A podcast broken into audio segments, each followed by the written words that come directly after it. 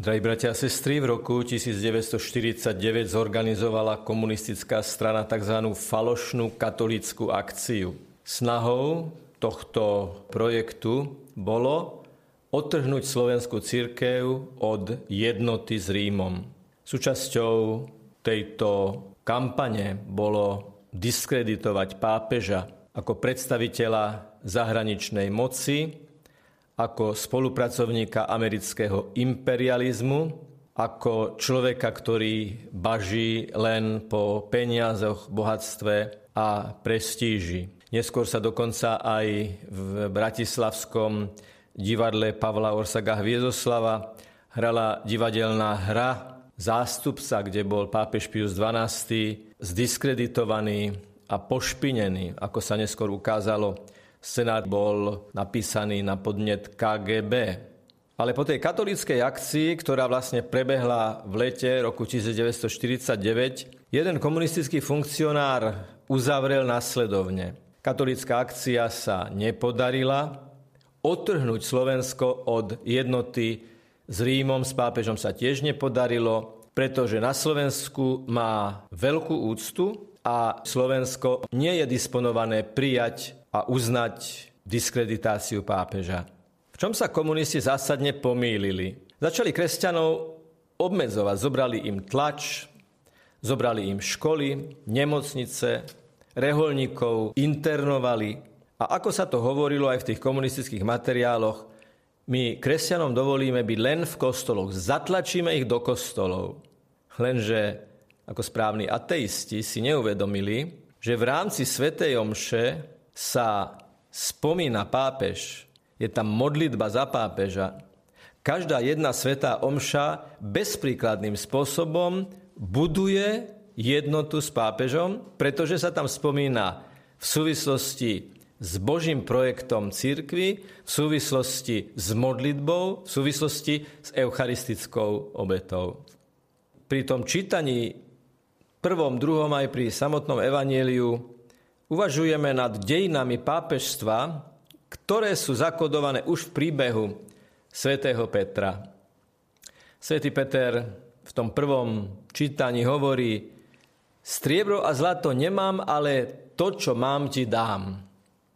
A vieme, že v dejinách to bolo rôzne. Boli aj pápeži, ktorí žiaľ nemohli povedať, že striebro a zlato nemajú, ale o to viac bola oslabená tá schopnosť dať to jediné správne Ježiša Krista.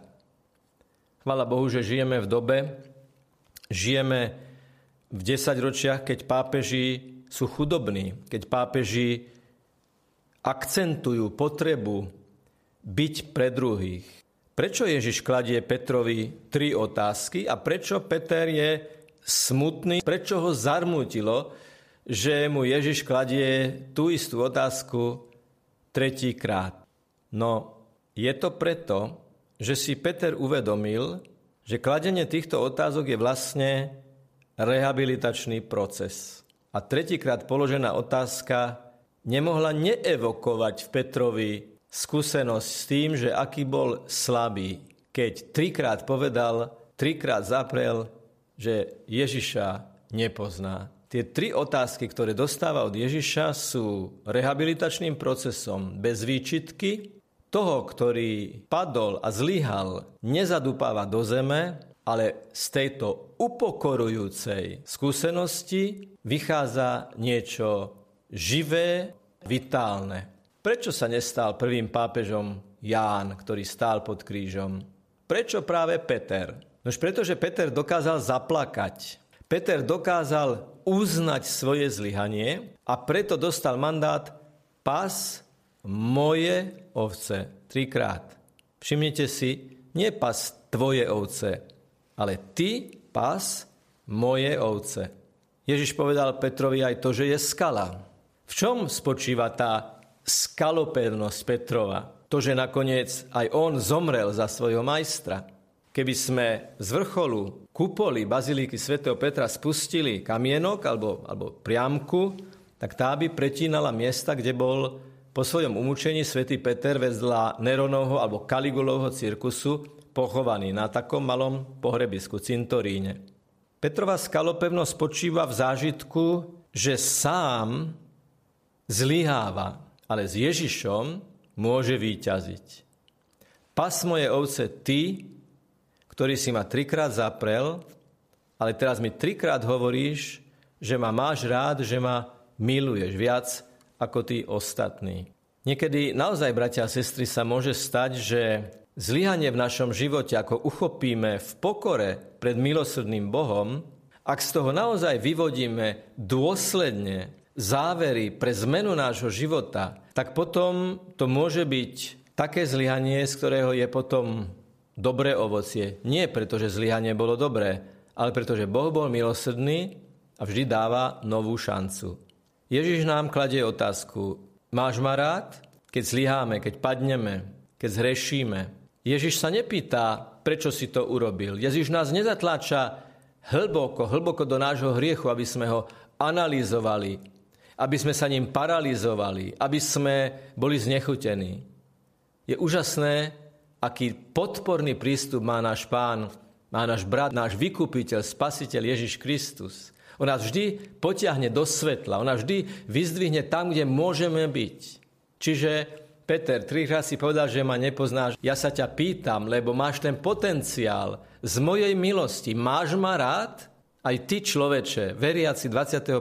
storočia, keď si zlyhal, sa ťa pýtam, lebo to môžeš, lebo je to možné. Máš ma rád? Keď si ma nemal rád vtedy, keď si spáchal hriech a si zabudol, že môj zákon je najvyšší zákon? Vždy, keď sa nám stane, že sa potkneme a padneme a zlyháme, Volajme Ježiša s Petrom, ktorý sa topil vo vlnách Genezáreckého jazera. Kým dôveroval Ježišovi a pozeral sa na neho, kráčal pevne po vode. Ako náhle sa viac zlakol vln, ako dôveroval Ježišovi, tak sa začal topiť. Ale uprostred toho topenia sa vedel zakričať Pane, zachráň ma. Volajme, Pane, zachráň ma. Mám ťa rád. Veď si mi zachránil život. Veď si mi dal evanielium, veď ma cítiš Eucharistiou, veď si mi dal Máriu za matku. Čo viac môže človek dostať v tomto živote? Dnes som v meste stretol človeka, s ktorým sme mali možnosť sa dlhšie rozprávať a som mu povedal, nič viac nemáme ako Ježišovo učenie. Nič viac nemáme ako jeho evanielium. Nič viac nemôže byť ako to, čo sme od Neho dostali. Máme ho radi, lebo nás zachránil a dáva zmysel nášmu životu. Čiže Petrov príbeh, okrem toho, že je to príbeh konkrétneho človeka, je to aj modelová situácia, v ktorej sa nachádzame, v ktorej vidíme sami seba ako v zrkadle. Sa vidíme, že veru, koľkokrát nie tri, ale oveľa viackrát povieme o Ježišovi, že ho nepoznáme. Vždy mu potom povedzme, pane, Mám ťa rád a prosím, nedovol, aby som ešte raz zlyhal. Ja, keby som bol sám, to nedokážem, ale s tebou, lebo mi to slubuješ, to dokázať môžem. Nech je pochválený Pán Ježiš Kristus. Na veky, amen.